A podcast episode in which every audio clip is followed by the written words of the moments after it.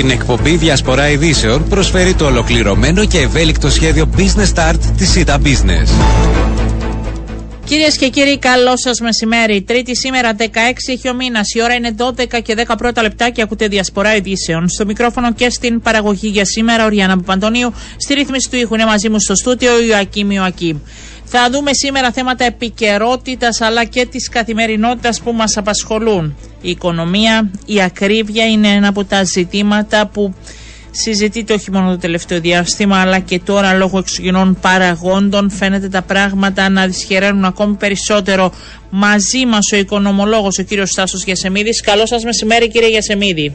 Καλό μεσημέρι σε εσάς και στους ακροάτες.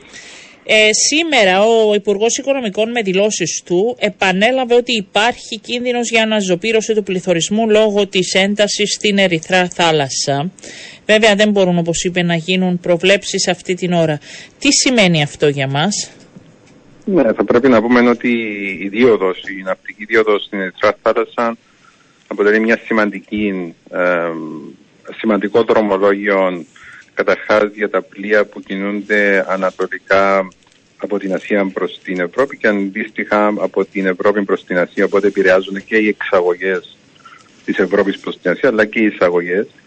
Ε, με την κατάσταση αυτή τη στιγμή όπως υπάρχει, τα πλοία να αναγκάζονται ε, να πηγαίνουν κάτω από την Αφρική με αποτέλεσμα να αυξάνονται τα ναύλα και δεύτερον τα ασφάλιστρα, διότι ο κίνδυνος είναι μεγαλύτερο. Οπότε όσο μεγαλύτερος είναι ο κίνδυνος, τα ασφάλιστρα αυξάνονται. Και είναι και Κάτι... θέμα που απασχολεί και όλη την Ευρώπη. Δηλαδή, ακούστηκαν και φωνές από όλους τους. Ναι, ναι, και, και, θα πρέπει να πούμε ότι πέρα, πέραν των πληθωριστικών πιέσεων, διότι αντιλαμβάνεστε όταν αυξηθεί το κόστος μεταφοράς αυτό θα διοχετευτεί στην τελική τιμή ενός προϊόντος. Υπαρχίζουν, ε, παρουσιάζουν και προβλήματα σε χώρες όπως η Γερμανία, η οποία ε, είναι κυρίως εξαγωγική χώρα ε, λόγω της βιομηχανίας της οποίας διαθέτει προς την Ασία. Οπότε υπάρχει μια επιβράδυση των οικονομιών πέραν του πληθωρισμού. Από εκεί και πέρα γίνεται αντιληπτό ότι όσο συνεχίζεται αυτή η κατάσταση και υπάρχουν προβλήματα στη εφοδιαστική αλυσίδα, το πρόβλημα θα γίνεται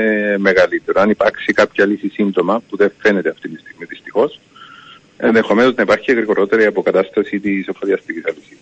Και αυτό επηρεάζει τον πληθωρισμό, πιθανόν να επηρεάσει και να... Ναι, διότι αντιλαμβάνεστε το πληθωρισμός είναι το πώς κινούνται οι τιμές, που είναι ναι. ανάλογα με, με το κόστος που έχει ο παροχέα των υπηρεσιών ή αυτός που πωλεί το προϊόν. Όταν εκεί που έναν κοντέινερ χρειαζόταν γύρω στα 2-2.500 για να έρθει στην Κύπρο, αυτή τη στιγμή χρειάζεται 5 και 6.000, αντιλαμβάνεστε ότι αυτό θα διοχετευτεί ε, στην τιμή προς τον καταναλωτή. Οπότε αναμένεται να επηρεαστεί ο πληθωρισμός, διότι όπως αναφέραμε και πριν, από τη συγκεκριμένη ναυτική δίωδο, πέραν ε, των αγαθών τα οποία ε, μεταφέρονται, υπάρχει και το ζήτημα του πετρελαίου, οι τιμές της ενέργειας, αλλά και άλλα προϊόντα όπως τα σιτηρά. Οπότε σταδιακά όσον ε, συνεχίζεται το πρόβλημα, ενδεχομένως να δούμε καταρχάς αυξήσεις στις τιμές και δεύτερον κάποιες καθυστερήσεις όσον αφορά την παραλαβή των προϊόντων. Θα ρωτήσω με τόσο απλά, ε, θα, θα είναι δύσκολη χρονιά το 24 οικονομικά για τους πολίτες, έτσι ναι, όπως διαγράφεται, ναι. Ε, πρέπει να πω ότι το 2024 είναι, αν μπορούσα να δώσω έναν τίτλο, ότι είναι μια χρονιά γεμάτη προκλήσεις, διότι έχουμε καταρχάς το ζητήματα στην Ουκρανία που επηρεάζουν έμμεσα τον τομέα των υπηρεσιών, ο οποίος καλείται να αναδιαθρωθεί. Υπάρχουν τα ζητήματα στο Ισραήλ, όπου ήταν μία από τις αγορές που τόσο ο τουρισμός αλλά και τα κίνητα είχαν αντλήσει σημαντικά κεφάλαια αλλά και επισκέπτες. Και αυτή τη στιγμή υπάρχουν ζητήματα όσον αφορά το, το εμπόριο, ε, και εκεί που ο πληθωρισμός άρχισε να μειώνεται και υπήρχαν συζητήσεις για μείωση των επιτοκίων, φαίνεται ε, να καθυστερεί η μείωση των επιτοκίων. Κάτι που δημιουργεί ένα μπλέγμα προ... δυσκολιών στην καθημερινότητα των πολιτών, διότι έχουμε υψηλή στέγαση, ψηλά ενίκεια και ψηλών τιμές για αγορά κάποιου ακινήτου. Η δανειοδότηση, το κόστος είναι αρκετά υψηλό, ενώ αναμένεται να υπάρχει και επιβράδυση της οικονομίας διότι η Κύπρος ανήκει στην Ευρωπαϊκή Ένωση, φαίνεται ότι η ευρωπαϊκή οικονομία να επιβραδύνει σημαντικά. Έχουμε δει χθες τη ανακοίνωση για τη γερμανική οικονομία, η οποία το ΑΕΠ έχει μειωθεί κατά 0,3%. Και από εκεί και πέρα θα πρέπει να δούμε με ποιους τρόπους θα αναπληρώσουμε τα χαμένα έσοδα. Ναι. Ε, ενδεχομένως τα κεφάλαια που θα έρθουν μέσω του Ταμείου Ανασυγκρότησης να βοηθήσουν την Κύπρο το 2024, όμως αντιλαμβάνεστε ότι για να έρθουν αυτά τα κεφάλαια θα πρέπει να εφαρμόσουμε τα προαπαιτούμενα μέσα από συνενέσεις ε, τόσο της Βουλής αλλά και της κυβέρνησης. Υπάρχει ευχέρεια του κράτους, επειδή υπήρξε και ανησυχία σε προηγούμενες συζητήσεις από το ίδιο το Δημοσιονομικό Συμβούλιο, υπάρχει ευχέρεια από πλευράς κράτους βάσει και του προπολογισμού και των οικονομικών δεδομένων να στηρίξει περαιτέρω τους πολίτες, ή μετά θα μιλάμε για αλυσίδα προβλημάτων; Ε, θα πρέπει να πούμε καταρχάς ότι ο προπολογισμό έχει, στον προπολογισμό έχουν αυξηθεί σημαντικά οι ανελαστικές δαπάνες. Ναι. Οπότε κάποια μείωση των εσόδων δεν θα υπάρχει για ανάλογη μείωση των, των δαπανών, διότι είναι ανελαστικές. Οπότε δεν κινούνται ανάλογα με το ποσοστό της αύξησης ή μείωσης του ΑΕΠ. Από εκεί και πέρα υπάρχουν τα πλεονάσματα αυτή τη στιγμή, αλλά λαμβάνοντας υπόψη ε, ενδεχομένως την επιβράδυση της οικονομίας μέσα στο 2024 και των προκλήσεων, ε, το Υπουργείο θα έχει μια στάση αναμονή ενδεχομένως πριν να πάρει οποιαδήποτε μέτρα για να δει πώς θα κινηθεί τόσο το πλεόνασμα αλλά και η πορεία του ΑΕΠ. Λαμβάνοντας υπόψη ότι ε, όπως είχα αναφέρει, ε, τομείς, βασικοί τομείς της οικονομίας ενδεχομένως να παρουσιάσουν προβλήματα το 2024. Ε, από εκεί και πέρα θα πρέπει να αξιολογηθούν φυσικά και τα μέτρα τα οποία έχουν ληφθεί και κατά πόσον έχουν βοηθήσει όπως για παράδειγμα, Γιατί θα έχουμε και διακοπή, όχι διακοπή, θα σταματήσουν τα μέτρα τον επόμενο μήνα και θα μιλάμε και για άλλες λογαριασμούς ε, στο ηλεκτρισμό, άλλους λογαριασμούς στα καύσιμα. Δηλαδή αλλάζουν τα δεδομένα από τον άλλο μήνα. Ναι, ναι αλλά θα πρέπει να πούμε όμως ότι αν συγκρίνει κάποιος με πέρσι, η πρόβεση τιμές του πετρελαίου στις διεθνείς αγορές έχει μειωθεί mm-hmm. λόγω του γεγονότος ότι αναμένεται υπάρξει μια επιβράδυση στις οικονομίες και στη ζήτηση. Οπότε θεωρώ ότι αυτά πρέπει να αξιολογούνται συνεχώς πριν να ληφθούν οποιαδήποτε ε, νέα μέτρα. Ναι. Γιατί υπάρχει αύξηση στις τιμές των ακινήτων από τη στιγμή που δεν ξέρω, είναι αυξημένη ζήτηση βάσει αυτών των δεδομένων; Ναι, θα πρέπει να πούμε ότι τα τελευταία δύο χρόνια έχουμε δει σημαντικό αριθμό εταιριών να επιλέγουν την Κύπρο για να μετεγκατασταθούν μαζί με τους υπαλλήλους τους, οπότε υπάρχει μια αυξημένη ζήτηση όσον αφορά ε, του συγκεκριμένες εταιρείες που ενδιαφέρονται για να προχωρήσουν στην αγορά σπιτιού. Υπήρχε ένα μεγάλο ενδιαφέρον από το Ισραήλ ενδεχομένως λόγω του ότι θα ήθελα να έχω μια αναλλακτική λύση σε περίπτωση που συμβεί οτιδήποτε, κάτι που έχει συμβεί και θα πρέπει να πούμε ότι τα προβλήματα στο Ισραήλ, αν θυμάστε, είχα ξεκινήσει πολύ πριν τον πόλεμο. Υπήρχαν οι διαδηλώσεις, τα ζητήματα όσον αφορά ε, την κυβέρνηση με το ανώτατο ε, δικαστήριο. Ε, και από εκεί και πέρα ε, υπάρχει και ε, ενδεχομένως κάποια αύξηση στη ζήτηση από τους Κύπριους, όμως όχι στις περιοχές που υπάρχει αυτή η μεγάλη ζήτηση και η αύξηση των τιμών. Θα πρέπει επίσης να πούμε ότι αυτή τη στιγμή η ζήτηση που υπάρχει είναι για αγορά ακινήτων ενδεχομένως μεταξύ 300 με 600 χιλιάδων ενώ θα πρέπει να συνυπολογίσουμε ότι υπάρχει ένα αυξημένο κόστος κατασκευής λόγω του ότι ε, υπήρξαν οι πληθωριστικές πιέσεις στα υλικά τα τελευταία τρία με τέσσερα ναι. χρόνια. Ε, θα υπάρξει νέο κύμα μη εξυπηρετούμενων δανείων, πιστεύετε, θα πρέπει να μας ανησυχεί αυτό το ενδεχομένο.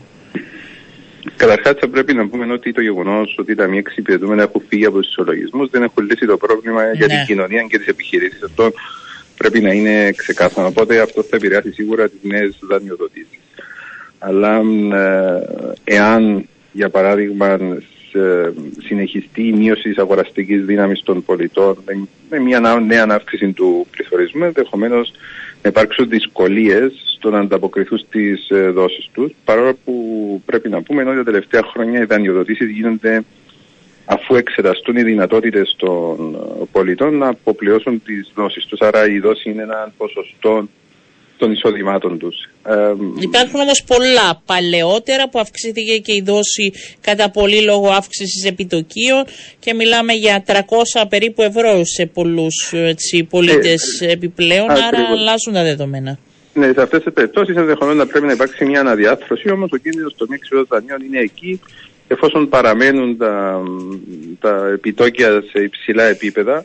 Ναι. Και εδώ θα πρέπει να πούμε ότι μπορεί να υπάρχουν αναφορές για μείωση των επιτοκίων το 2024, αλλά δεν πρέπει να περιμένουμε ότι η μείωση θα έχει το ρυθμό ή την ταχύτητα που είχαν οι αυξήσεις ε, πέρσι και πρόπερσι των επιτοκίων. θέμα είναι πολύ πιο ομαλή, διότι οι Ευρωπαϊκές Κεντρικές Τράπεζες αξιολογούν τόσο την πορεία του πληθωρισμού αλλά και την πορεία των οικονομιών.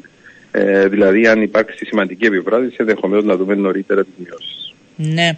Ε, τις αναμένουν πολύ πάντως. Α σας ρωτούσαν κατά κλείδι έτσι, το σημείο που σας ανησυχεί περαιτέρω από όλα σε σχέση με την οικονομία, κύριε Γιασεμίδη, το οποίο πρέπει έτσι να είμαστε ιδιαίτερα προσεκτικοί; Καταρχάς, ε, υπάρχουν δύο ζητήματα. Το πρώτο είναι να τακτοποιήσουμε τα εσωτερικά, με επιτρέπεται η έκφραση, μέσω ναι. τη πρόθεσης των μεταρρυθμίσεων που μας δίνεται η ευκαιρία μέσω του Ταμείου Ανασυγκρότησης. Και δεύτερον, θα πρέπει να, να έχουμε ή να δημιουργήσουμε έναν πλάνο προς τα που θέλουμε να κινηθούμε. Αντιλαμβάνεστε ότι παλαιότερες αγορές πλέον δεν υπάρχουν, ειδικά μετά τις κυρώσεις που έχουν επιπληθεί.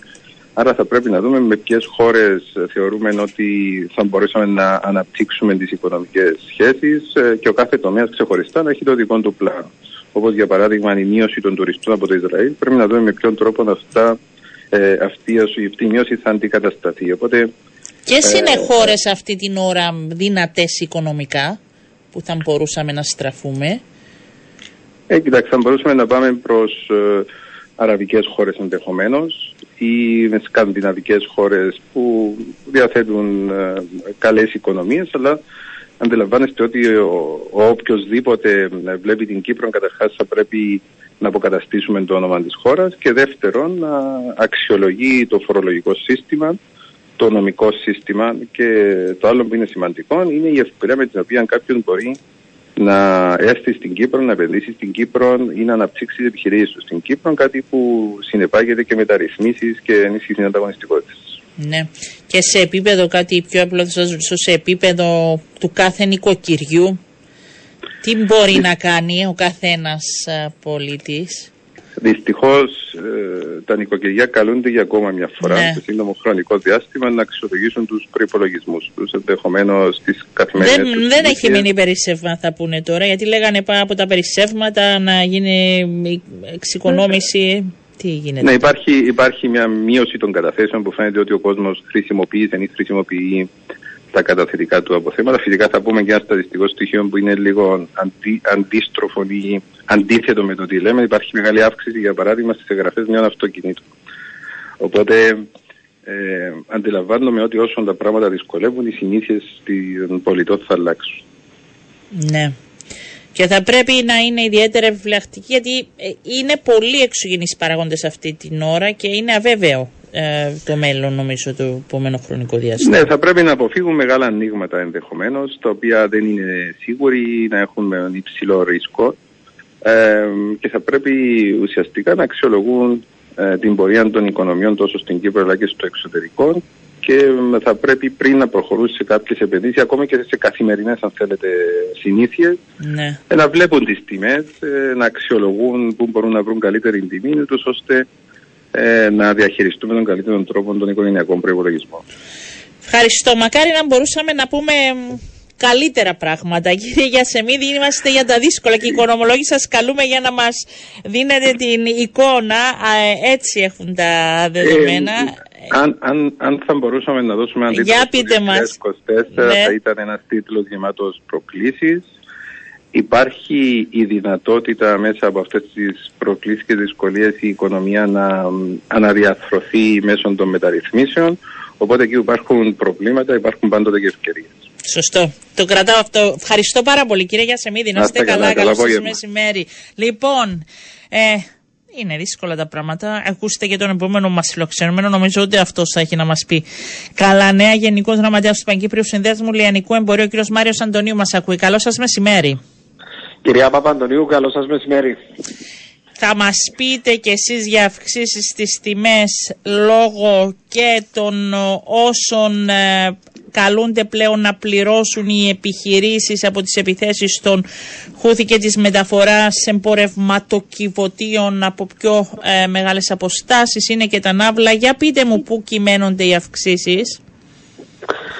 Κυρία Παπαντονίου, δυστυχώς, δυστυχώς. Ε, δυστυχώς με το ΔΕΛΤΑ κεφαλαίων ξαφνικά εκεί που μπήκαμε σε μια κανονικότητα, κανονικότητα με συγχωρείτε και μόλις πολύ πρόσφατα γιατί ε, η, τα προβλήματα στην εφοδιαστική αλυσίδα που προέκυψαν από τον καιρό της πανδημίας ομαλοποιήθηκαν πριν δύο με τρεις μήνες. Ξαφνικά έχουμε να κάνουμε με νέα δεδομένα, νέες πραγματικότητες που ευελπιστούμε πολύ σύντομα να επιληθούν αυτά τα δεδομένα που έχουν δημιουργηθεί στην Ερυθρά θάλασσα και στη διόρυγα του Σουέζ. Δεν φαίνεται να επιλύονται άμεσα πάντως, σύμφωνα με τους ειδικούς. Σύμφωνα με τους ειδικούς δεν φαίνονται, ναι. αλλά έχουν δημιουργήσει τεράστια ανησυχία στο παγκόσμιο εμπόριο. Και αυτό αντιλαμβανόμαστε οι πάντες ότι το 10% του παγκοσμίου εμπορίου περνά από το συγκεκριμένο σημείο, ενώ περνά το 1 τρίτο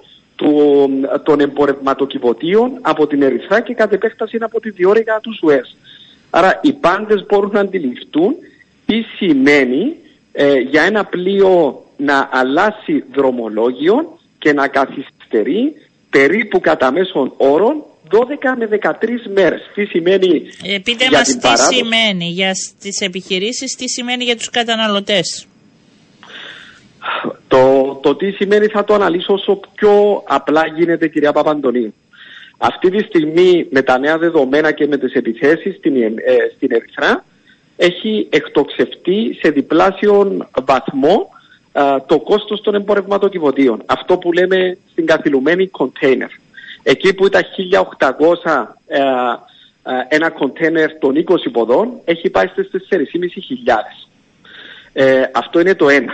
Σε κάψιμα μιλούμε ένα πλοίο το οποίο 12 ημέρες ε, επιπλέον για να φτάσει στον προορισμό του και άλλες 12 ημέρες για να φτάσει πίσω στη βάση του, στην αφετερία του, μιλούμε για 24 ολόκληρες μέρες μέσα στη θάλασσα. Αντιλαμβάνεστε τι σημαίνει για κάψιμα και εργατικό. Και τι σημαίνει για την τιμή στο αύξηση; Για την τιμή, για την Κύπρο θα μιλήσουμε. Για Σαν την Κύπρο, Κύπρο για εξαρτώμαστε από τις εισαγωγές. Το 98% κυρία Παπαντονίου που εισάγουμε έρχεται δια θαλάσσης.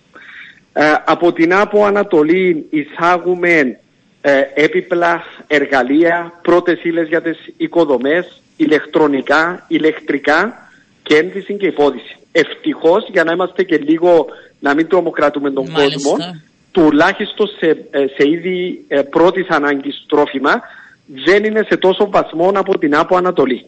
Μάλιστα. Δεν είναι σε τόσο βαθμό. Δηλαδή τα τρόφιμα, τα βασικά προϊόντα τροφίμων και ποτών δεν θα επηρεαστούν ε, όπως θα επηρεαστούν οι άλλες κατηγορίες που προανάφερα. Βέβαια αυτό πριν ακούγοντας τον κύριο Γιασεμίδη και προσπαθώντας να καταλάβω έτσι τα οικονομικά μπορεί να επηρεαστούν άλλες χώρες όπως η Γερμανία, η Γαλλία και εκεί να έχουμε άλλο αντίκτυπο και σε τρόφιμα. Το κρατάμε αυτό πολύ για αργότερα. Σωστά, πολύ σωστά. Δηλαδή δεν είναι Εάν τόσο καλά, ναι.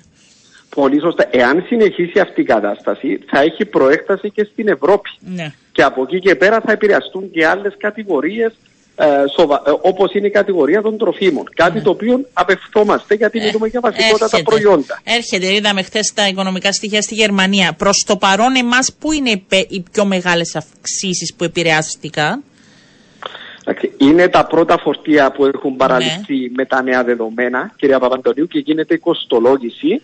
Η κάθε κατηγορία, η αύξηση που θα δει ο καταναλωτής και θα είναι πολύ σύντομα, δηλαδή στον τρέχον μήνα, περί τα τέλη του Ιανουαρίου θα γίνουν οι αυξήσεις, ε, θα είναι κάπως διαφοροποιημένες. Δηλαδή, εάν μιλούμε για ηλεκτρικές συσκευές, ε, εκεί η αύξηση μπορεί να φτάνει και 20%. μιλούμε για ναι. σοβαρές αυξήσεις. Σοβαρή αύξηση. Ναι, αλλά υπάρχει και κάτι άλλο το οποίο πρέπει να το πω. Ευτυχώς στην μικρή Κύπρο, στην μικρή αγορά της Κύπρου, υπάρχει τόσο έντονος και οξύς ανταγωνισμός δεν είναι εύκολο σε κάτι που στοιχίζει σε ηλεκτρικές, ηλεκτρονικές συσκευές να έρθεις να επιβάλλεις μια αύξηση της τάξης του 20%. Υπάρχει πολύ σοβαρός προβληματισμός και ναι. από τους κοντρέμπορους και από τους λιανέμπορους ώστε στα μέτρα των δυνατοτήτων τους να απορροφηθεί ένα κόστος για να φτάσει όσο το δυνατόν καλύτερη δυνατή τιμή στον καταναλωτή. Άρα οι πιο μεγάλες θα δούμε στα ηλεκτρικά είδη. Πού αλλού θα δούμε έτσι και θα το αντιληφθούμε μέχρι τέλος του Τα έπιπλα. Ναι τα έπιπλα κυρία Παπαντονίου και εργαλεία πρώτες ύλες των οικοδομών και τα Μέχρι τι έπιπλα δηλαδή, μέχρι τι αυξήσεις έχουμε; Περίπου. Ε, τα έπιπλα είναι μια κατηγορία με σοβαρές αυξήσεις, γιατί αντιλαμβάνεστε, μιλούμε για ογκώδη και έχω αναφέρει τι σημαίνει που έχει εκτοξευτεί η τιμή ναι. μόνο του εμπορευματοκιβωτίου. Ναι. Όσο πιο ογκώδης είναι τα προϊόντα που εισάγονται, τόσο περισσότερο ε, αυξάνεται και η τιμή τους. Γιατί αντιλαμβάνεστε τα εγκώδεις προϊόντα, θέλεις να... Θα να είναι κλείσεις- πάνω από το 20%. Ευελπιστούμε πως δεν θα έχουμε κατηγορίες πάνω από 20%. Ευελπιστούμε. Θα είναι εκεί γύρω όμως. Ναι, ε, υπάρχουν όμως περιπτώσεις που φτάνουν μέχρι 20%. Μάλιστα. Και στα είδη οικο- και εκεί αλλάζει η αλυσίδα. Άμα είναι τα εργαλεία και τα είδη οικοδομής μου είπατε; Μετά Ναι, η αλ- υπάρχουν εργαλεία που έρχονται από την Άπο Ανατολή για οικοδομές, εντάξει, και εκεί επηρεάζονται, αλλά υπάρχουν και άλλα επιμέρους, κυρία Παπαντονίου. Για Δηλαδή, πείτε μου. Ο κύριος Γιασεμίδης αναφερόταν προηγουμένως και τον άκουσα και πάντα παρακολουθώ τον κύριο Και Γιασεμίδη. εγώ μαθαίνω από αυτό να λέμε την αλήθεια έτσι. Ε, μίλησε αντιλαμβανόμαστε. για αυτοκίνητα. Σκεφτείτε κάποιον αγοραστή που παράγγειλε και πλήρωσε προκαταβολή στον πολιτή για να εισάγει ένα αυτοκίνητο από Ιαπωνία. Συμφώνησε με μία χή τιμή, κυρία Παπαντονίου, ξαφνικά με το που αρχίζουν όλα αυτά, ειδοποιείται από, τον, από το εξωτερικό ότι το πλοίο που το μεταφέρει δεν μπορεί να Ναι. προσεγγίσει την Ερυθρά θάλασσα, πρέπει να κάνει α, αυτό το κυρό κάτω από την Αφρική, με άλλα κόστη. Ε, εκεί υπάρχει και άλλο δεδομένο. Ναι, εγώ που άλλο- παρήγγειλα το αυτοκίνητο και ε, συμφώνησα σε μια στιγμή και υπέγραψα. Εγώ που θέλω ένα αυτοκίνητο. Ε, τώρα τι θα κάνω αν είναι μέσα σε αυτό το πλοίο το αυτοκίνητο μου; Εδώ είναι τα προβλήματα τα πραγματικά. Εδώ είναι τα προβλήματα. Εάν κα- αν ο αγοραστής μπορεί να πει εγώ συμφώνησα με αυτή την τιμή και Ναι, δεν και αποδέχομαι υπέγραψα οποιοδήποτε συμβόλαιο, ευξημένο, ο πολιτής έρχεται και λέει μα και εγώ όταν το παράγγειλα ήταν με αυτά τα δεδομένα ξαφνικά γίνεται η έκρησιμη κατάσταση και με ειδοποιούν ότι για να φτάσει στην Κύπρο θέλει αυτά τα επιπλέον έξοδα και δημιουργείται ένας Ποιος φαύλος δίνει τη κύκλος. λύση σε αυτό; Υπάρχει αρμόδιο τμήμα που δίνει τη λύση σε αυτό όταν έχουμε υπογραφές συμβολέου; Είναι, είναι πολύ, δύσκολη, Πολύ δύσκολο. πολύ δύσκολο. Πολύ δύσκολο. Ε, θα δούμε πώς θα εξελιχθεί. Δεν, είναι- δεν είναι ότι πιο εύκολο. Ε, δηλαδή γιατί- μπορεί να ακυρώσει κάποιος να πει ε, αυτή θα είναι η τιμή, αν δεν το θέλετε μην το πάρετε. Δηλαδή πώς γίνονται αυτές, τι, τι λύσεις Η είναι; προσωπική μου εκτίμηση, Ναι, κυρία επειδή Παπαντονίου, γνωρίζετε το παζάρι, γι' αυτό η ρωτάω προσωπική λίγο, μου ναι. εκτίμηση, οτιδήποτε αγοράζεται εξ αποστάσεως, δικαιούται ο καταναλωτής να υπαναχωρήσει από την υπογραφή του. Μάλιστα. Θεωρώ ότι είναι καλυμμένος. Τώρα υπάρχει, υπάρχει ένα συγκεκριμένο ότι ε, έδωσε κάποια προκαταβολή στη Ναι, δεδομένη και στιγμή. υπέγραψε. Δηλαδή, όλοι που αγοράζουμε Και υπόγραψε. αυτοκίνητο, ότι αυτή Ακριβώς. είναι η τιμή, Ακριβώς. αυτά Γι' θα αυτόν δώσω με υπάρχει αυτές τις κάποια ημερομηνίες. ιδιαιτερότητα εκεί. Ναι. Δεν ξέρετε πώς αλήθει το πράγμα. Όχι. Αυτό είναι κάτι το οποίο προβληματίζει ιδιαίτερα τη, την αγορά. Θα δούμε πώς θα εξελιχθούν τα δεδομένα, κυρία Παπαντονίου. Και επειδή είναι μεγάλα σε όγκο και εκεί θα μιλάμε για αύξηση σημαντική έτσι, αφού μιλάμε για μεγάλα σε Πολύ, όγκο αυτό. πολύ σωστά. Ε, ε, μην ξεχνάτε ότι υπάρχουν, δεν είναι μόνο καινούργια, είναι και μεταχειρισμένα. Έτσι. Εκεί υπάρχει και μια ρήτρα στα μεταχειρισμένα ε, έξω, α, εκτός Ευρωπαϊκής Ένωσης, να είναι και μέχρι 5 ετών. Εκεί δημιουργούνται άλλα δεδομένα. Δηλαδή υπάρχουν αυτοκίνητα που είναι προς την ηλικία των 5 χρονών, ε, με αυτή την καθυστέρηση που δημιουργείται και τα προβλήματα που έχουν δημιουργηθεί μέχρι να εκτελονιστεί το αυτοκίνητο, θα πρέπει να υπάρχουν άλλες εξαιρέσεις από το αρμόδιο τμήμα για να εκτελονιστεί ένα αυτοκίνητο που θα συμπληρώσει ίσως και τα πέντε έτη του μέχρι να φτάσει στην Κύπρο. Έχουν οι εταιρείες επικοινωνήσει με τους αγοραστές, ενώ υπάρχει σε η επικοινωνία με τους πολίτες, τι θα γίνει να βρουν λύσεις; Έχει αρχίσει αυτό το, αυτό το διάστημα με αυτά τα νέα δεδομένα γιατί είναι τόσα πολλά που έχουν Ε, δημιουργηθεί. Μας σε στέλνουν πολύ- μηνύματα πάντως θέλω να σας πω. 5.000 πε- επιπλέον ζητάνε εταιρείες συγκεκριμένες για αυτοκίνητα. Δεν Υπάρχουν. θα πω τη Υπά- ονομασία τώρα, δεν υπάρχει λόγος στι εταιρείες. Όχι. Αυτό που λέει ο, ο ακροατής που μας ακούει είναι πολύ σωστό. Το έχω ακούσει και εγώ τις τελευταίες δύο-τρεις ημέρες. Έχουν εκτοξευτεί άρδιντα δεδομένα. Πραγματικά έχουν εξο, εκτοξευτεί άρδιντα δεδομένα. Γιατί Και δεν ξέρω αν θα τίποτα- μπουν και οι τράπεζες σε αυτό το παιχνίδι. Διότι κάποιοι άνθρωποι παίρνουν δάνειο για να πάρουν αυτοκίνητο και 5.000 παραπάνω δεν τις έχουν έτοιμες. Δηλαδή είναι Πολύ μεγάλος σωστά, κυρία Παπαντονίου, Και και για τράπεζες τι σκεφτείτε- θα γίνει εδώ; Ναι. Και σκεφτείτε και το, το άλλο κομμάτι, να μιλήσω σαν σύνθεσμος λιανικού εμπορίου. Για πείτε μου. Ε, εμείς τώρα ε, ανησυχούμε και για τα προϊόντα μας και για πιθανές ελλείψεις. Αυτό Δηλαδή, θα ρωτούσαμε. Τα ελλείψεις αν- θα έχουμε; Γιατί. Αυτή τη στιγμή Ναι. όχι, αλλά υπάρχει ο κίνδυνος Ναι. και, και, και βλέποντας το τι συμβαίνει και φαίνεται να μην λύεται άμεσα αυτή η κατάσταση, φαίνεται ότι θα τραβήξει κυρία Παπαντονίου, αντιλαμβάνεστε ένας έμπορος που παράγγελνε τα εμπορεύματα του και περίμενε χι μέρες για να παραδοθούν στην Κύπρο, με την όλη κατάσταση και την καθυστέρηση πρέπει να διασφαλίσει ότι θα, θα έχει επάρκεια αποθεμάτων. Για να έχεις επάρκεια αποθεμάτων και να παραγγείλεις από το εξωτερικό ένεκα της κατάστασης, χρειάζεσαι και τους διαθέσιμους πόρους. Εάν κάποιοι δεν τους έχουν τους πόρους, αντιλαμβάνεστε τι σημαίνει να αποταθούν στις τράπεζες με τα επιτόκια που υπάρχουν τώρα τη δεδομένη στιγμή. Ε, ποια προϊόντα είναι, έτσι έχουμε φόβο για ελλείψεις ή όλα; Ε, είναι όλα που μπορούν να, παρα, να, να παρατηρηθεί οποιαδήποτε έλλειψη τη αγοράς. Ευτυχώς στη δεδομένη στιγμή στα βασικότατα πρώτης ανάγκης που είναι τα τρόφιμα και τα ποτά δεν δημιουργείται η οποιαδήποτε ανησυχία. Αυτό να το τονίσουμε. Μάλιστα. Πού δημιουργείται ανησυχία, σε ποιους τομείς; Στο, στον τομέα της ένδυσης, της υπόδησης, σε κάποια έπιπλα, ε, στα αυτοκίνητα όπως έχουμε πει, πολύ σημαντικό, και στις ηλεκτρικές ηλεκτρονικές συσκευές. Χειρότερα μας τα κάνατε. Κύριε Αντωνίου, νομίζαμε θα ακούσουμε και κάτι μακάρι, καλύτερο. Όχι, δεν φταίτε εσείς. Δεν φταίτε Αλλά είναι σωστό να λέμε την πραγματικότητα, έτσι, κυρία Παπαντονίου, και να μην δίνουμε διαφοροποιημένη εικόνα. Έτσι είναι, γιατί είναι εδώ και τέλη του μήνα θα τα δει ο κόσμος. Δηλαδή, όταν θα πάει να ψωνίσει. Εγώ το λέω γιατί παθαίνουμε όταν πάμε στο ταμείο και είδαμε όλες αυτές τις αλλαγές τα τελευταία δύο χρόνια. Όταν α, βγει ο λογαριασμός τέλος του μήνας, σε όλα τα επίπεδα θα το αντιληφθούν οι πολίτες, από ό,τι αντιλαμβάνομαι. Απλώς, κυρία Παπαντονίου, επειδή έχω ακούσει και τον κύριο Γιασεμίδη προηγουμένως, ε, για το λιανικό εμπόριο, παρόλο τη στενότητα της προηγούμενης χρονιάς, την ακρίβεια, τον πληθωρισμό ευρύτερα, ήταν μια εξαιρετική χρονιά. Ναι. Μα και δεν, ήταν μόνος, ναι. δεν ήταν μόνος στην αξία του κύκλου εργασιών που ήταν δεδομένο και λογικό ένεκα των αυξήσεων και του πληθωρισμού. Ήταν και στον όγκο του κύκλου εργασίας. Και σε αυτό οφείλω να το πω ότι το 2023 βοηθηθήκαμε και το λιανικό εμπόριο όπως και οι υπόλοιποι τομείς της οικονομικής δραστηριότητας από τον τουρισμό και εισπράξαμε τα ευεργετικά Μα αυτό λέμε ότι ο, το Ισραήλ που ήταν ο δεύτερος, γιατί χάσαμε Ρωσία που, είναι, που ήταν ο δεύτερος. Τώρα θα πρέπει να, και Ισραήλ. Ναι, θα πρέπει να κινηθούν αλλού. Δηλαδή είναι και αυτός, είναι παράλληλα αυτά τα πράγματα. Θα πρέπει Πολύ να ανοίξουμε άλλες αγορές. Πολύ σωστά. Γι' αυτό το επισημάνω και εγώ με τη σειρά μου. Ναι, ναι. Λοιπόν, κύριε Αντωνίου, σας ευχαριστώ πάρα πολύ που μας δώσατε την εικόνα και θα τα πούμε εκ νέου. Να είστε καλά. Καλό σας μεσημέρι. Πάμε σε διαφημίσεις και επιστρέφουμε.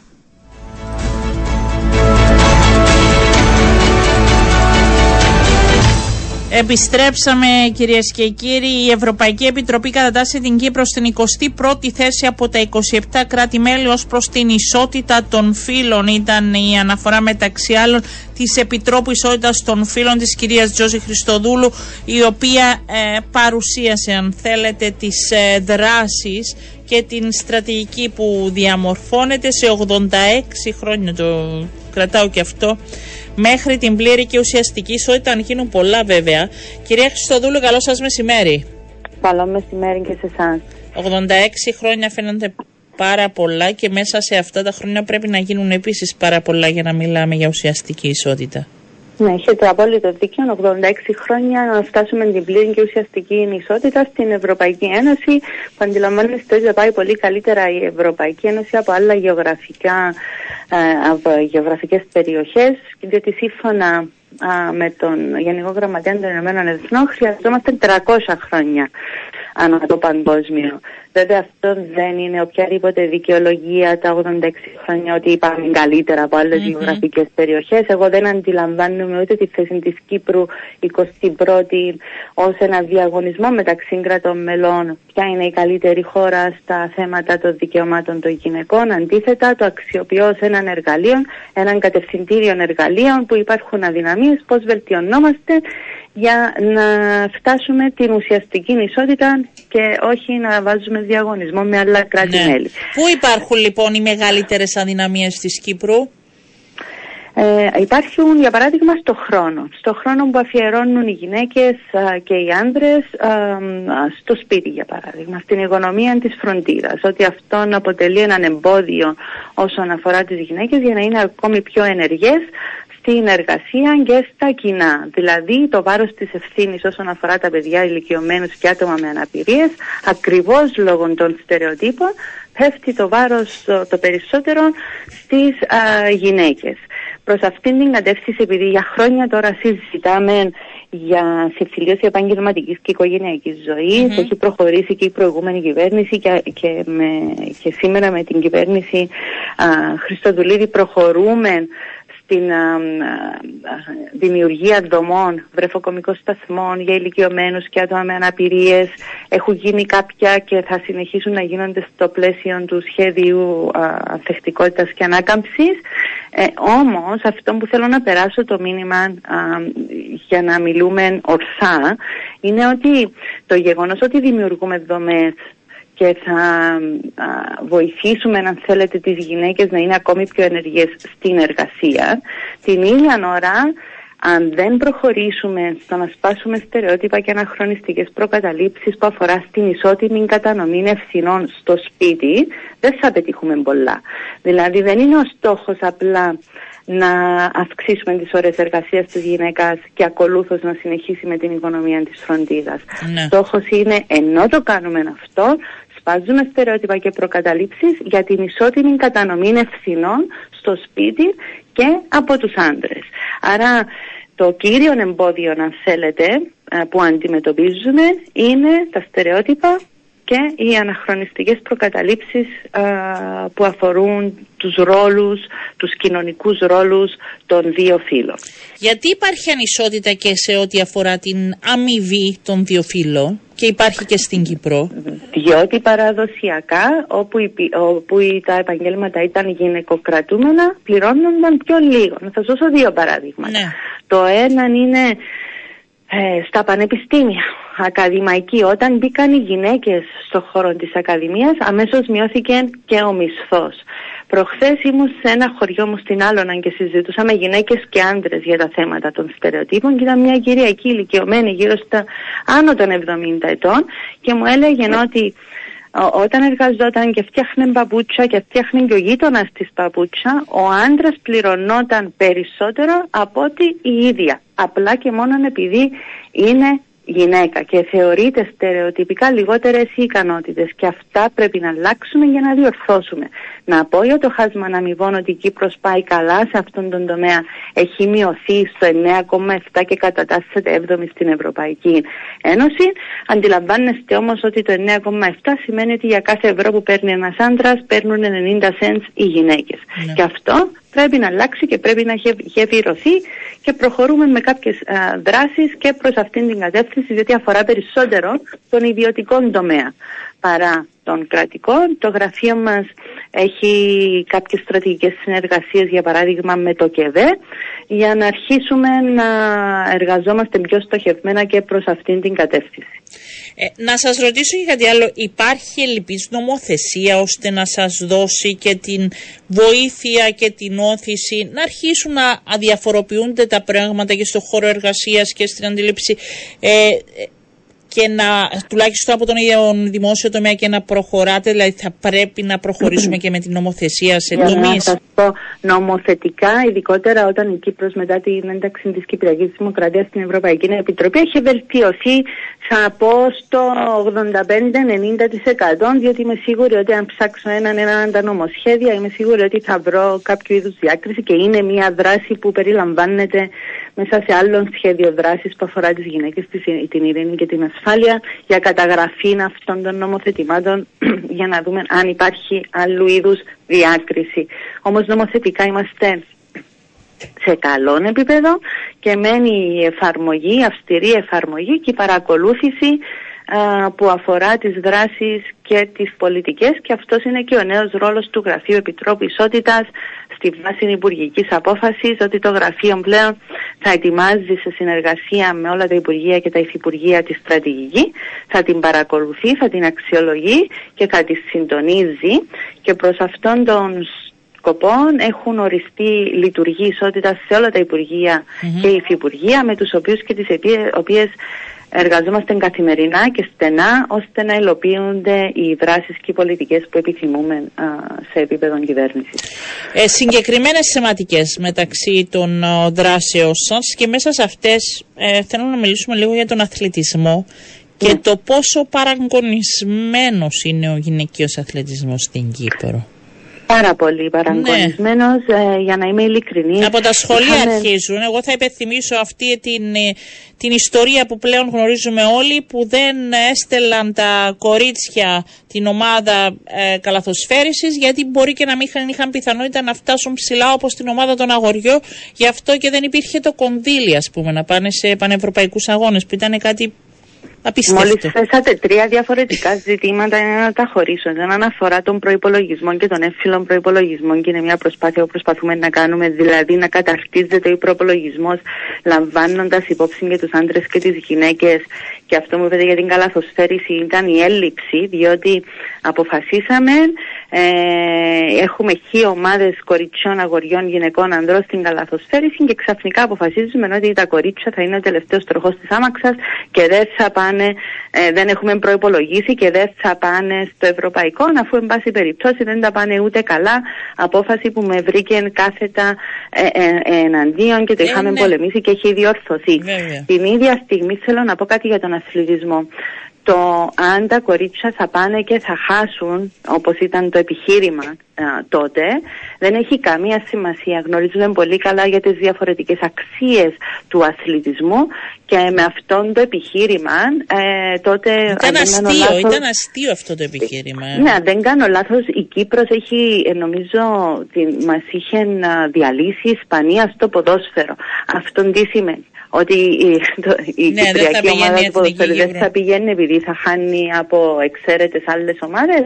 Δεν είναι έτσι που βελτιώνονται τα πράγματα και για να είμαι απόλυτα ειλικρινής μαζί σας είχα και μια συζήτηση με την Αμερικανίδα, την πρέσβυρα, επειδή την ενδιαφέρει προσωπικά και την ίδια ο αθλητισμός Ναι. ο γυναικείος και μου έλεγε Τζόζι, αυτό που αρχίζεις εσύ τώρα να κάνεις για τον αθλητισμό, εμείς το είχαμε αρχίσει τέλη του, του 70 για να Μάλιστα. φτάσουμε σήμερα. Άρα αυτό μας λέει και πόσα χρόνια θα χρειαστούμε για τον αθλητισμό. Την ίδια ώρα να πω ότι επίσης είχαμε κάνει μια άσκηση στο γραφείο μετά από συνάντηση με την Ένωση Αθλητικογράφων. Ε, είχαμε κάνει μια άσκηση όπου πήραμε όλες τις εφημερίδες, τις έντυπες εφημερίδες για ένα μήνα και παρακολουθούσαμε εμ, κείμενα α, που αφορούν τον γυναικείο αθλητισμό, τον αντρικών αθλητισμό και φωτογραφίες σχετικές. Για να πω ότι υπήρχε τεράστια διαφορά στην κάλυψη, ε, σχεδόν Δεν υπήρχε μηδαμινή. κάλυψη σε μερικές Ακριβώς.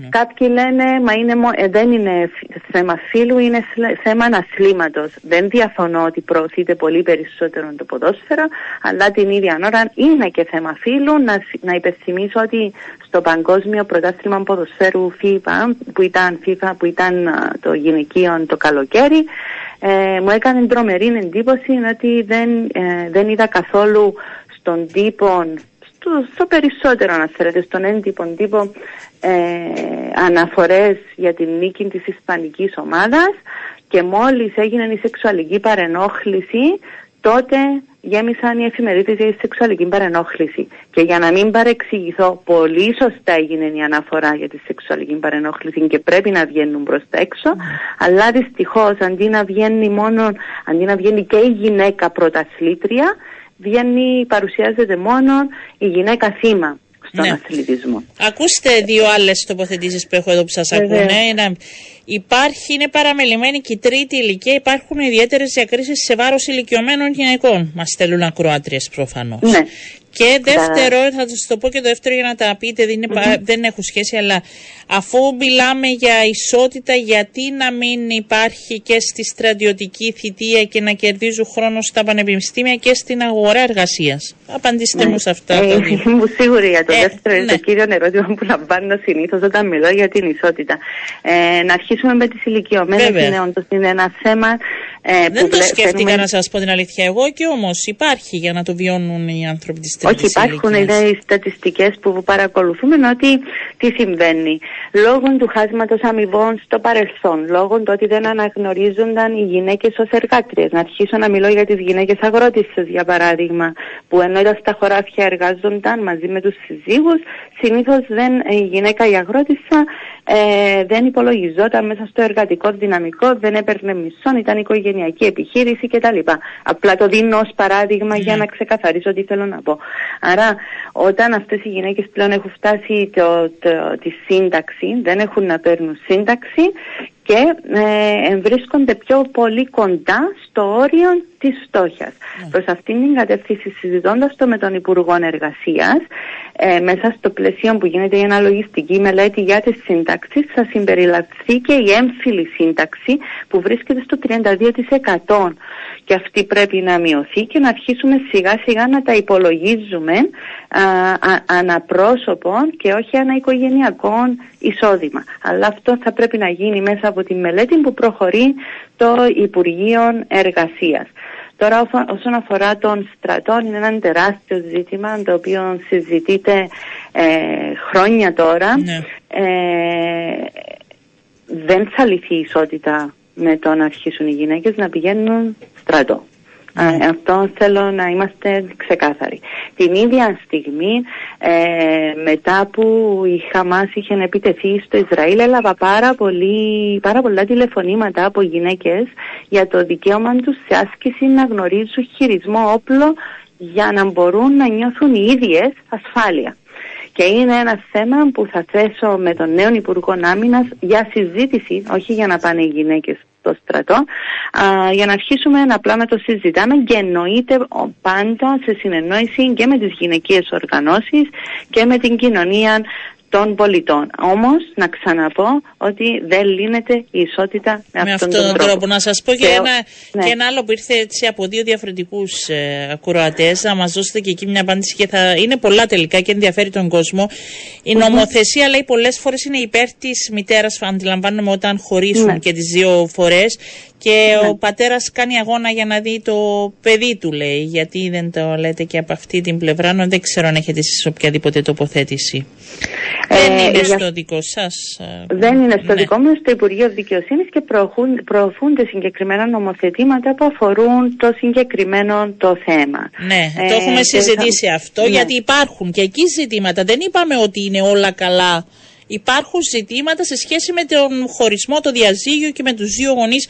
Πώς αποφασίζουν. Είναι θέμα νομοθεσίας εκεί, νομίζω. Δεν είναι ναι, θέμα. Ναι, ναι, ναι. Είναι ακριβώς θέμα νομοθεσίας. Ε, να ευχηθώ καλή δουλειά και θα μιλάμε στην ε, πορεία ε, ώστε να αντιλαμβανόμαστε και εμείς και τις αλλαγές και να εργαζόμαστε προς αυτή την κατεύθυνση όλοι γιατί είναι πολλοί και παράλληλοι τομείς και από ό,τι αντιλαμβάνομαι θα πρέπει να δουλεύονται και παράλληλα, έχουν σύνδεση το ένα με το άλλο. Έτσι. Τα πάντα. Γι' αυτό ναι. είχα πει προχθές όταν παρουσιάζαμε τη στρατηγική, δεν υπάρχει προτεραιότητα στη θεματική, σε θεματική, διότι πρέπει να δουλεύουμε παράλληλα και οριζόντια σε όλους τους τομείς. Μάλιστα. Ευχαριστώ πολύ. Να είστε καλά. Καλό σας μεσημέρι. Ήταν η Επίτροπος Ισότητας των Φίλων, η κυρία Αντζώση Χριστοδούλου, κυρίες και κύριοι.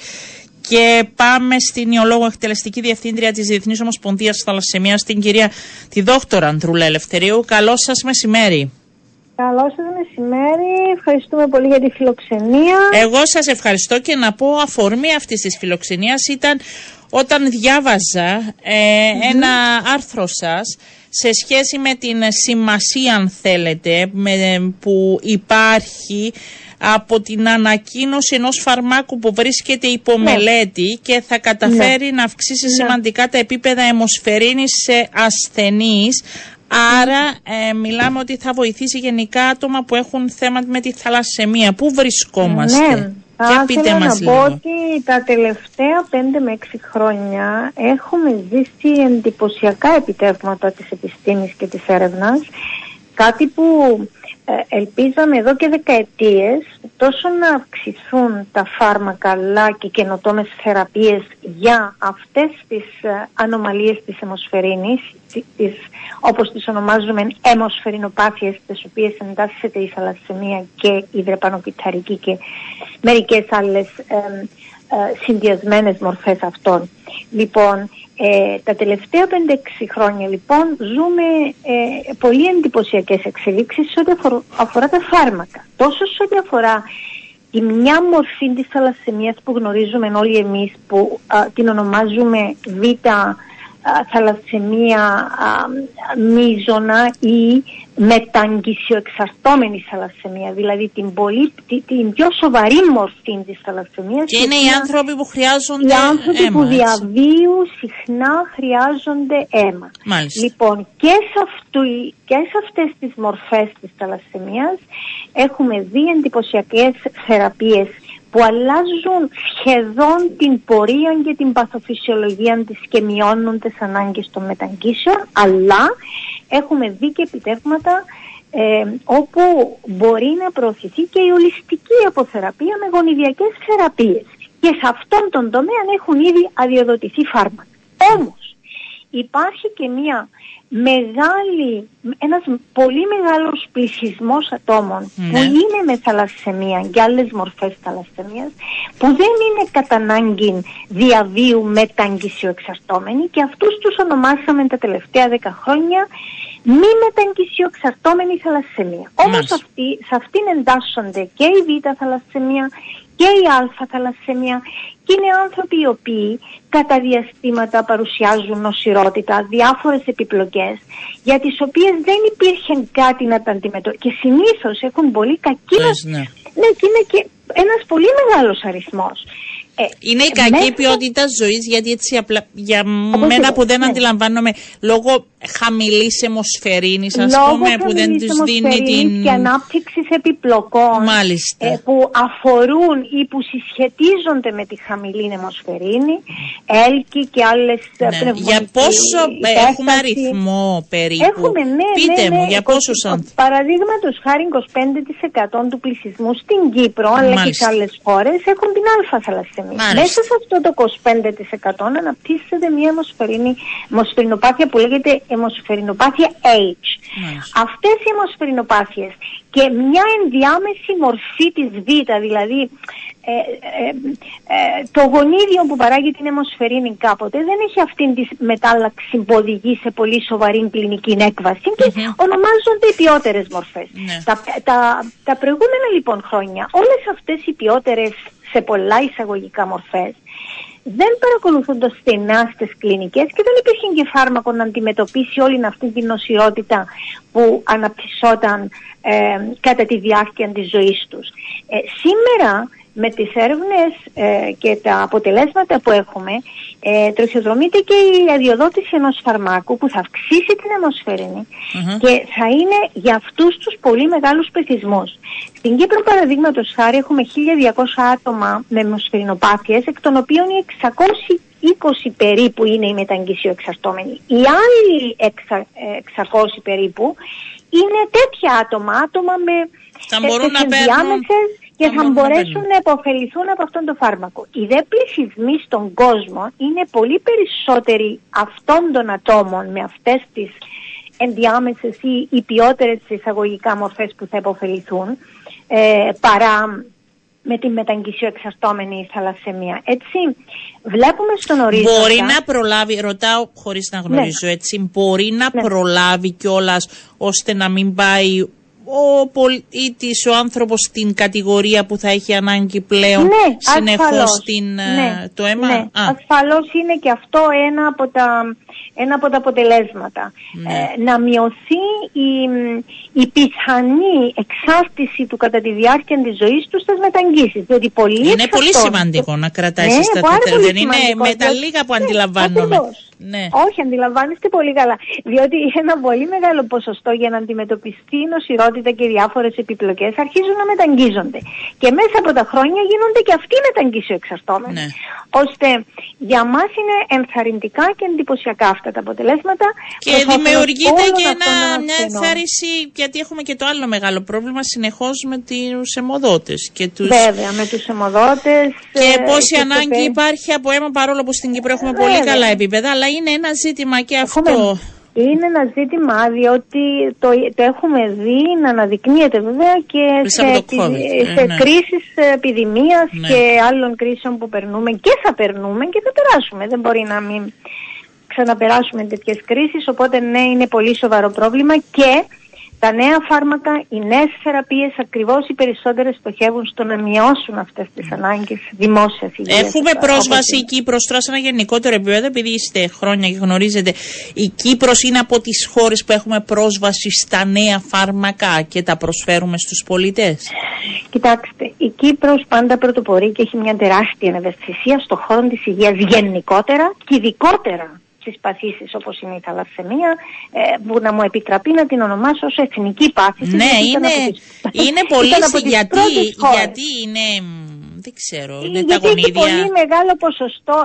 Είχαμε ένα από τα μεγαλύτερα ποσοστά φορέων σε παγκόσμιο επίπεδο και σαν μικρή χώρα με ένα τέτοιο μεγάλο ποσοστό φορέων είχε γίνει αντιληπτό από τα πολλά, πολύ παλιά χρόνια, 60, 50, 60, 70, ότι εάν δεν την είχαμε αντιμετωπίσει τη θαλασσεμία αποτελεσματικά, θα υπήρξε ένα πολύ σοβαρό πρόβλημα ιατρικό, πρόβλημα δημόσιας υγείας, κοινωνικό και οικονομικό πρόβλημα.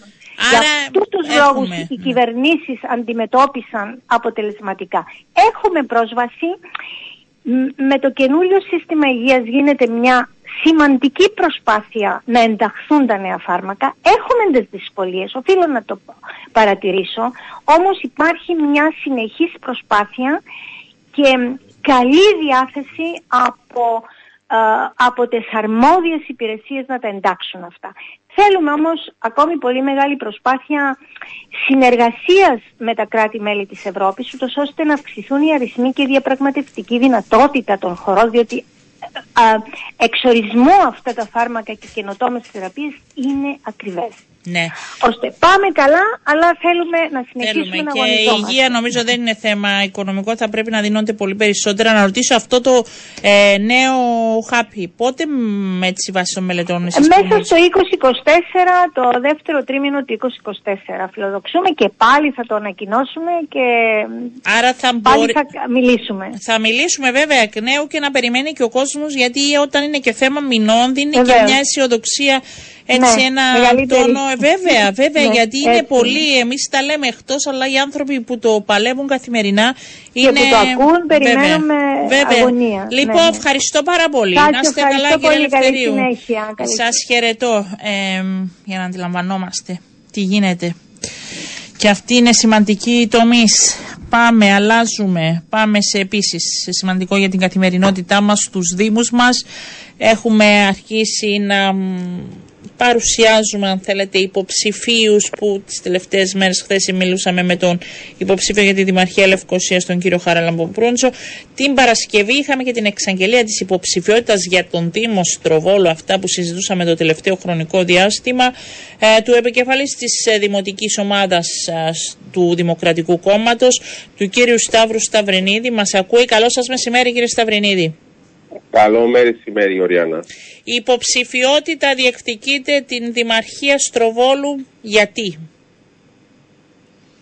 Κυρία Παπαντονίου, στο, στο Στρόβολο είμαι 17 χρόνια δημοτικός σύμβουλος και είχα και, είχα και το διπλό ρόλο να είμαι και σχολικός εφόρος στο Δήμο Στροβόλου, στα δημοτικά όρια του Στροβόλου. Ως επίσης είχα και ενεργή ανάμειξη α, σε σχέση με τη μεταρρύθμιση της τοπικής αυτοδιοίκησης ως επικεφαλής της, ε, του, του Δημοκρατικού Κόμματος. Είχα ασχοληθεί με το νομοσχέδιο από το 2015 μέχρι και την ψήφιση που είχε γίνει το 2022. Ε, γνωρίζω πολύ καλά τα ζητήματα της τοπικής αυτοδιοίκησης. Έχω την, ε, την εμπειρία και την ικανότητα να, να υπηρετήσω αξιόπιστα και, και τίμια και ευσυνείδητα την, ε, τη Δημαρχία Στροβόλου. Τι είναι αυτό η μεγάλη πρόκληση τώρα μας να αλλάξει, να, να εξελιχθεί στο Δήμο Στροβόλου; Κοιτάξτε, ο, ο Δήμος Στροβόλος επίσης και ο Δήμος Πάφου είναι οι μοναδικοί δήμοι οι οποίοι δεν συνενώνονται. Αυτό είναι πολύ Θα είναι πιο εύκολο για σας, να το πούμε και για σας και για είναι... το Δήμο Πάφου. Ε, ναι. Έχετε απόλυτο δίκαιο. Θα είναι πιο εύκολο γιατί θα αφαιρεθούν οι αρμοδιότητες της αδειοδότησης, άδειες οικοδομής, άδειες για αλλαγή χρήσης οικοδομών, τελικές εγκρίσεις. Ως εκ τούτου αυτά θα έχουν μεταφερθεί στους επαρχιακούς οργανισμούς. Όμως το σημαντικό για, για εμάς στο Στρόβολο είναι ότι θα μας δοθεί περισσότερος χρόνος, θα ενισχύσουμε την προσπάθειά μας για να προωθήσουμε έργα αναπτυξιακά τα οποία χρονίζουν και έχουμε μείνει πίσω. Έχουμε μείνει πίσω σε πάρα πολλά έργα τα οποία ο πολίτης ε, ταλαιπωρείται, ε, το κυκλοφοριακό, το δικό μας δίκτυο. Έχουμε Πώς ένας δήμαρχος όμως μπορεί να λύσει το κυκλοφοριακό, κύριε Σταπνίδη. Κοιτάξτε, το ναι. κυκλοφοριακό, το, εντάξει, σίγουρα θα πρέπει να. Επειδή είναι μεγάλο πρόβλημα για το στρόβολο το κυκλοφοριακό, απλά ρωτάω πώ ο Δήμαρχος έχει. Να σα πω. Ναι. Ο Δήμαρχος μπορεί σε συνεννόηση πάντα με το Υπουργείο Συγκοινωνιών και Έργων, το Τμήμα Δημοσίων Έργων, το οποίο είναι αρμόδιο μαζί με τον κάθε Δήμο να, να προχωράει σε εκτέλεση έργων πολεοδομικών. Ως εκ τούτου η, ο, ο Δήμαρχος θα πρέπει να διεκδικεί, να πετύχει, να, να χτυπάει πόρτες στο Υπουργείο και να ζητά άμεσα επίλυση αυτών των ζητημάτων. Υπάρχουν σε εξέλιξη συγκεκριμένα έργα τα οποία ευελπιστούμε ότι στο αμέσως επόμενο διάστημα και σίγουρα με την ανάληψη της, ε, της ε, Δημαρχίας ε, με το επόμενο Συμβούλιο θα, θα προχωρήσει το έργο της ε, Λεωφόρου Αρχαγγέλου που ενώνει τη Στροβόλου όπου αυτό το έργο θα βοηθήσει την απάμπληση και την αποσυμφόρηση του κυκλοφοριακού τόσο της, ε, της Λεωφόρου Στροβόλου όσο και του παλαιού πυρήνα Στροβόλου όπου υποφέρουν εκεί οι κάτοικοι και πραγματικά ε, είναι αυτό το οποίο θέλουμε να πετύχουμε. Πού βρίσκεται αυτό, αυτό το σχέδιο, πού βρίσκεται όμως; Δηλαδή δεν θυμάμαι είχαν ε, προκήρυξη, πάμε, ερχόμαστε διαμαρτυρίες, τώρα που, πού βρίσκεται; Κοιτάξτε, ε, πέραν αυτού του έργου το οποίο είχα αναφέρει είναι και η, περι, το, η υπόθεση Τσερίου, η οποία ε, έχει πάρει και... Όχι, γι' αυτό το, Αρχαγγέλου ρωτάω, πού βρίσκεται; Το Αρχαγγέλου, το, το Αρχαγγέλου είναι ένα έργο το οποίο έχουν εκπονηθεί μελέτες ναι. και θα προωθηθεί στο, στο αμέσως επόμενο διάστημα. Μάλιστα. Άρα είναι πολύ πίσω ακόμη. Δηλαδή δεν ξέρω αν είναι θέμα Δήμου. Το λέω γιατί ακούει και ο κόσμος ε, και περιμένει, θέλω να σας πω, σε σχέση με την αποσυφόρηση και δεν ξέρω ναι. αν δεν έγιναν ε, έργα ή προσπάθειες, αλλά είναι ένα ζήτημα. Και η Τσερίου ε, επίσης χρονίζει ένα έργο. Η Τσερίου όντως χρονίζει γιατί ήταν έργο το οποίο είχε, ο σχεδιασμός είχε ξεκινήσει από τη δεκαετία του 90 ε, είχε έρθει ενώπιον του, του Δημοτικού Συμβουλίου το 2015 ένας σχεδιασμός ο οποίος δεν ήταν φιλικό στο Δημότη, αλλά ήταν, είναι, ήταν ένας δρόμος τετραπλής Λωρίδας μέχρι στην Ισίδα, όπου αυτό α, θα, θα, θα, με αυτό το σχεδιασμό θα χανόταν η εμπορικότητα του δρόμου και σίγουρα δεν, δεν θα εξυπηρετούσε τον, τον πολίτη. Α, ο νέος σχεδιασμός έχει ακυρωθεί αυτός το 2015 και το 2020 μετά από πάρα πολλές πιέσεις και αντιδράσεις τόσο του Δημοτικού Συμβουλίου όσο και των κατοίκων έχουμε καταφέρει να, να γίνει νέος σχεδιασμός με πλατιά πεζοδρόμια, φύτευση δέντρων, ποδηλατόδρομοι, ε, ναι, πού βρίσκεται αυτό, γιατί να σας πω τα μηνύματα που ναι. έρχονται γιατί σας ακούνε. Ήσασταν τόσα χρόνια στο Δήμο.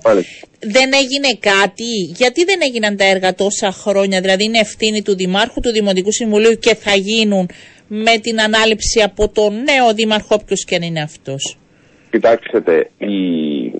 το γεγονός ότι ήμουνα στο Δήμο Στροβόλου ως Δημοτικός Σύμβουλος σίγουρα ο ρόλος μου ήταν πολύ ε, από το ρόλο του Δημάρχου. Ο Δήμαρχος είναι η εκτελεστική αρχή του Δήμου, είναι αυτός ο οποίος συντονίζει, εποπτεύει, παρακολουθεί τα έργα, επικοινωνεί με τα Υπουργεία για να υλοποιήσει τις αποφάσεις του Δημοτικού Συμβουλίου. Ε, ο, ένας Δημοτικός Σύμβουλος μπορεί να ρωτάει με διάφορες παρεμβάσεις αναδιαστήματα πού βρίσκεται ένα έργο. Ναι. Παίρνει μια πληροφόρηση, αλλά αυτή η πληροφόρηση στη συνέχεια ε, είναι κάτι το οποίο το, το χειρίζεται ο Δήμαρχος. Άρα, είναι Άρα δεν έγιναν όλες οι ενέργειες, πιστεύετε, από πλευράς του νυν Δημάρχου. υπήρχαν αρκετές καθυστερήσεις, τις οποίες ε, σίγουρα οφείλονται και από τον νυν Δήμαρχο, όμως ε, σίγουρα υπήρχαν και καθυστερήσεις από πλευράς των, των ε, κυβερνητικών τμήματων. Ναι. Και πιστεύετε ότι τώρα τα κυβερνητικά τμήματα θα λειτουργήσουν με διαφορετικούς ρυθμούς; Ήδη έχουμε καθυστερήσει πάρα πολύ. Ε, υπήρξε μια, έχουμε προκηρύξει τις, ε, τις, τις προσφορές οι οποίες δεν έχουν αξιολογηθεί. Ε, περιμένω ότι στο διάστημα Φεβρουαρίου-Μαρτίου αφού πρώτα ε, ε ολοκληρωθούν κάποιες άλλες διαδικασίες όπως η η έγκριση από την Γενική Διεύθυνση Ανάπτυξης και στη συνέχεια οι απαλωτριώσεις οι οποίες θα πρέπει να σταλούν ειδοποιήσεις στους επηρεαζόμενους κατοίκους και καταστηματάρχες αφού ολοκληρωθούν αυτές οι διαδικασίες τότε το έργο εάν όλα πάνε καλά θα ξεκινήσει μέσα Ιουνίου. Με, ε, Ιουνίου, Ιουλίου, αν ναι. όλα πάνε καλά. Ναι. Ε, από εκεί και πέρα, ε, επειδή μιλάμε για ένα μεγάλο δήμο, πέρα από την αποσυφόρηση, ποιοι άλλα έτσι είναι στις, αν θέλετε, στις προτεραιότητες σας; Είναι η καθαριότητα, ναι. το οποίο ε, είναι ένα πρόβλημα το οποίο θέλει οπωσδήποτε ε, μια καλύτερη εποπτεία και συντονισμό. Είναι, είναι ο συντονισμός που δημιούργησε αυτή την εικόνα ότι δεν υπάρχει, ο έλεγχος, η έλλειψη εργαζομένων. Που, που... η έλλειψη, κοιτάξτε, οι εργαζόμενοι ε, καλά κάνουν τη δουλειά τους, όμως σίγουρα θα πρέπει να υπάρχει περισσότερος έλεγχος και συντονισμός μεταξύ της υπηρεσίας και του Δημάρχου. Η... Έχουμε πολύ καλό εργατικό δυναμικό στο Δήμο και δεν είναι θέμα υπαλλήλων. Είναι η έλλειψη συντονισμού πολλές φορές. Ε, υπάρχουν προβλήματα τα Κύριε οποία... Σταυριδίδη, η έλλειψη συντονισμού δεν υπάρχει αρμόδιος προϊστάμενος της υπηρεσίας καθαριότητας, λέω εγώ, σε κάθε Δήμο; Δηλαδή ε, δεν, εκεί δεν εστιάζεται ένα πρόβλημα σε αυτή την υπηρεσία για να υπάρχει ή δεν υπάρχει, ε, υπάρχει έλλειψη προσωπικού. Υπάρχει κάτι. Δηλαδή, είναι είναι τι... συνδυασμός, ε, κυρία Παπαδόπουλο. Ναι, να, για να λέμε την εικόνα όσο έχει. Δηλαδή, ναι, ναι, ναι. φαντάζομαι ότι δεν είναι ένας δήμαρχος, όποιος και αν είναι ο δήμαρχος. Έτσι, δεν κάνω τώρα τον, τον δικηγόρο, ότι δεν είναι από έναν που εξαρτάται η καθαριότητα, φαντάζομαι, ασφαλώς, σε ένα Δήμο. Ασφαλώς, κοιτάξτε, ο Δήμος Προβόλου είναι ένας Δήμος ο οποίος αναπτύσσεται και αυξάνεται πάρα πολύ και πληθυσμιακά ναι. συνεχώς. Ναι. Επομένως, οι ανάγκες θα πρέπει να, να ελέγχονται και να αναπροσαρμόζονται κάθε λίγο. Επομένως, αυτό είναι το οποίο λείπει. το, το να παρακολουθάς τα νέα δεδομένα. Ναι. Ε, Επομένως, υπάρχουν περισσότεροι κάτοικοι πλέον στο Στρόβολο. Έχουν, πάρα, έχουν ανεγερθεί πάρα πολλές πολυκάτοικε Άρα ο πληθυσμός αυξάνεται. Οι ανάγκες σε κάποιες περιοχές εκεί που υπάρχουν προβλήματα θα πρέπει να τα λύουμε. Πρέπει να γίνει ε, μια καταγραφή. Υπάρχουν και λήψεις όσον αφορά τον ακριβή αριθμό ο, των κατοίκων. Είναι και αυτός ένα, ένα θέμα. Τα πάρκα, τα πολλά πάρκα λένε του έχουν, Δήμου Στροβόλου. Έχουν εγκαταλειφθεί ναι, πάρα πολλά πολύ τα πάρκα. Έχουμε ε, ανάγκη από παιδικές χαρές. Ε, πρέπει να, να αντικατασταθούν οι παιδικές χαρές. Ε, ε, αυτός είναι ένας από τους κυριότερους στόχους. Η, η προστασία τους πώς μπορεί να γίνει, να μην καταστρέφονται; Η προστασία με, με σίγουρα ε, με παρακολούθηση. Προσπαθούμε να παρακολουθούμε, να, να υπάρχει μια φρούρηση πολλές φορές των πάρκων μας ε, για να μπορούμε να, να βλέπουμε εκεί που υπάρχουν, ε, όπως όλοι γνωρίζουν υπάρχουν, υπάρχει νεανική παραβατικότητα όπου εκεί δεν μπορείς να, να ελέγξεις τα πράγματα εκτός αν έχεις φρούρηση. Ναι. Υπάρχει και θέμα φρούρησης. Ο παλιός τρόβολο ο πυρήνας, λένε. Υπήρχαν σχέδια παλαιότερα για να φτιαχτεί, να διαμορφωθεί. Τώρα είναι σπίτια που, γκρεμίζ, που είναι έτοιμα να γκρεμιστούν ναι. και δεν γίνεται τίποτε επικίνδυνα, λένε για τους ανθρώπους. Τι θα γίνει; Υπάρχει. Α, είμαστε σε συνεννόηση με τον φορέα. Έχω κάνει και κάποιες επαφές με τον φορέα ο οποίος ασχολείται με τον παλαιοπυρήνα. Όντως είναι ένα έργο το οποίο για, για πολλούς λόγους δεν είχε προχωρήσει κυρίως διότι υπήρχαν πολλές αντιδράσεις κατοίκων ε, ή καταστηματαρχών ε, γιατί επηρεάζονταν είτε τα, τα σπίτια τους είτε τα, τα μαγαζιά τους και είναι αυτό που πρέπει πλέον να, να πολεμήσουμε. Πρέπει να αντιδράσουμε και να διεκδικήσουμε και κάποιους εάν πρέπει να στεναχωρήσουμε ε, να το κάνουμε. Υπάρχουν σπίτια που είναι επικίνδυνα, το βλέπετε και εσείς που πέφτουν. Ναι, υπάρχουν και νομικές δυσκολίες ναι. στο θέμα των επικίνδυνων οικοδομών. Έχουν κρυφεί κάποιες οικοδομές επικίνδυνες, πλην όμως ε, χρειάζονται κάποια διατάγματα δικαστηρίων για να μπορέσουν αυτές οι οικοδομές και πολλές φορές μπορεί να, οι ιδιοκτήτες να μην είναι κάτοικοι ναι. τύπου, ε, όπου εκεί έχουμε άλλα προβλήματα τα οποία α, είναι ένα θέμα το οποίο θα πρέπει με κάποιον τρόπο να το λύσουμε και αυτό. Είναι πολλές οι προκλήσεις, όπως λέτε και εσείς, είναι όμως προκλήσεις καλές και όταν φύγει και το κομμάτι της, των πολεοδομικών αρχών, ίσως λύσει τα χέρια για να βοηθηθεί ο Στρόβολος από ό,τι Ειδικά ο Στρόβολος, επειδή δεν συναντιέται με άλλους δήμους, σίγουρα θα είναι σε πολύ καλύτερη μοίρα και θα μπορέσει να προχωρήσει μπροστά γιατί και με έναν όραμα μου είναι να, δω τον, το Στρόβολο ε, να είναι ένας ε, δήμος πρότυπο, μια πόλη πιο καθαρή, πιο ανθρωπινή, πιο φιλική στο Δήμο και τους, επι, ε, τους επισκέπτες και πάνω απ' όλα να σέβεται και τις ανάγκες των ανθρώπων του πολιτισμού και του αθλητισμού, τους συνταξιούχους, τη νέα γενιά. Να νιώθουμε ασφάλεια τώρα, ξέρετε, με τη νέα νομοθεσία θα, θα υπάρχει και δημοτική αστυνομία. Ναι. Λεπτομέρειες γι' αυτό δεν μπορώ να σας πω γιατί δεν έχει ετοιμαστεί και το νομοσχέδιο για τη δημοτική αστυνομία. Αλλά αυτό θα ενισχύσει την προσπάθεια για την, ε, για την ασφάλεια των, ε, των περιοχών μας. αυτή η δημοτική αστυνομία θα είναι από α, οι εργαζόμενοι, θα γίνουν προσλήψεις. Πώς θα γίνει αυτό;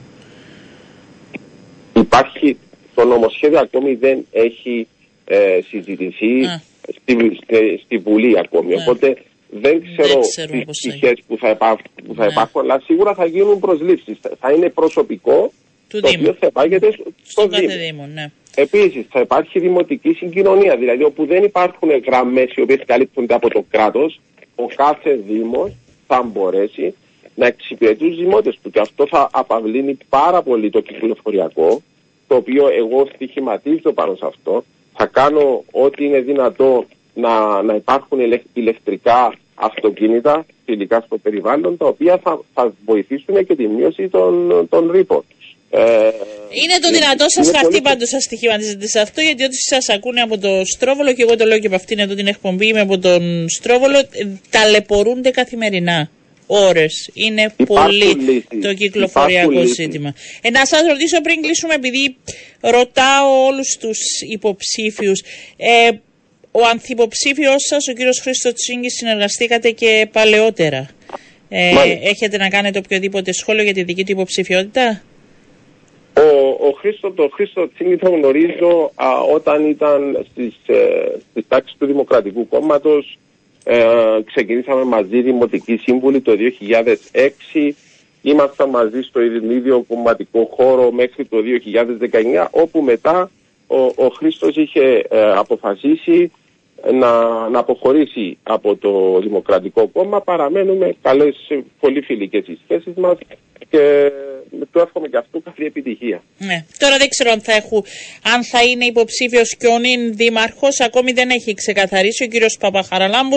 Θα το δούμε και αυτό στην πορεία και εμείς θα τα πούμε εκ νέου, κύριε Σταυρινίδη, γιατί τώρα είναι η εξαγγελία. Από εδώ και πέρα θα πρέπει ο κόσμος ε, να γνωρίσει τις προτάσεις του κάθε υποψηφίου συγκεκριμένα για συγκεκριμένα ζητήματα ένα-ένα μέχρι και την μέρα των εκλογών νομίζω από εδώ και πέρα.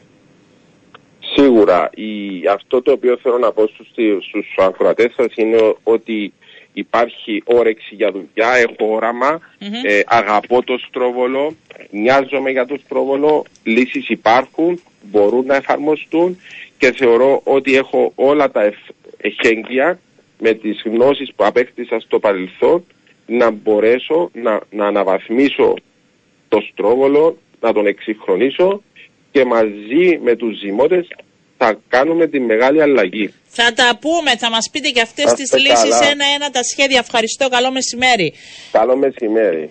Κάπου εδώ φτάσαμε και στο τέλος της σημερινής μας εκπομπής κυρίες και κύριοι. Να σας ευχαριστήσουμε που ήσασταν μαζί μας, να σας ευχηθούμε ένα όμορφο απόγευμα και εμείς δίνουμε ραντεβού αύριο γύρω στις 12 και 10. Να είστε καλά.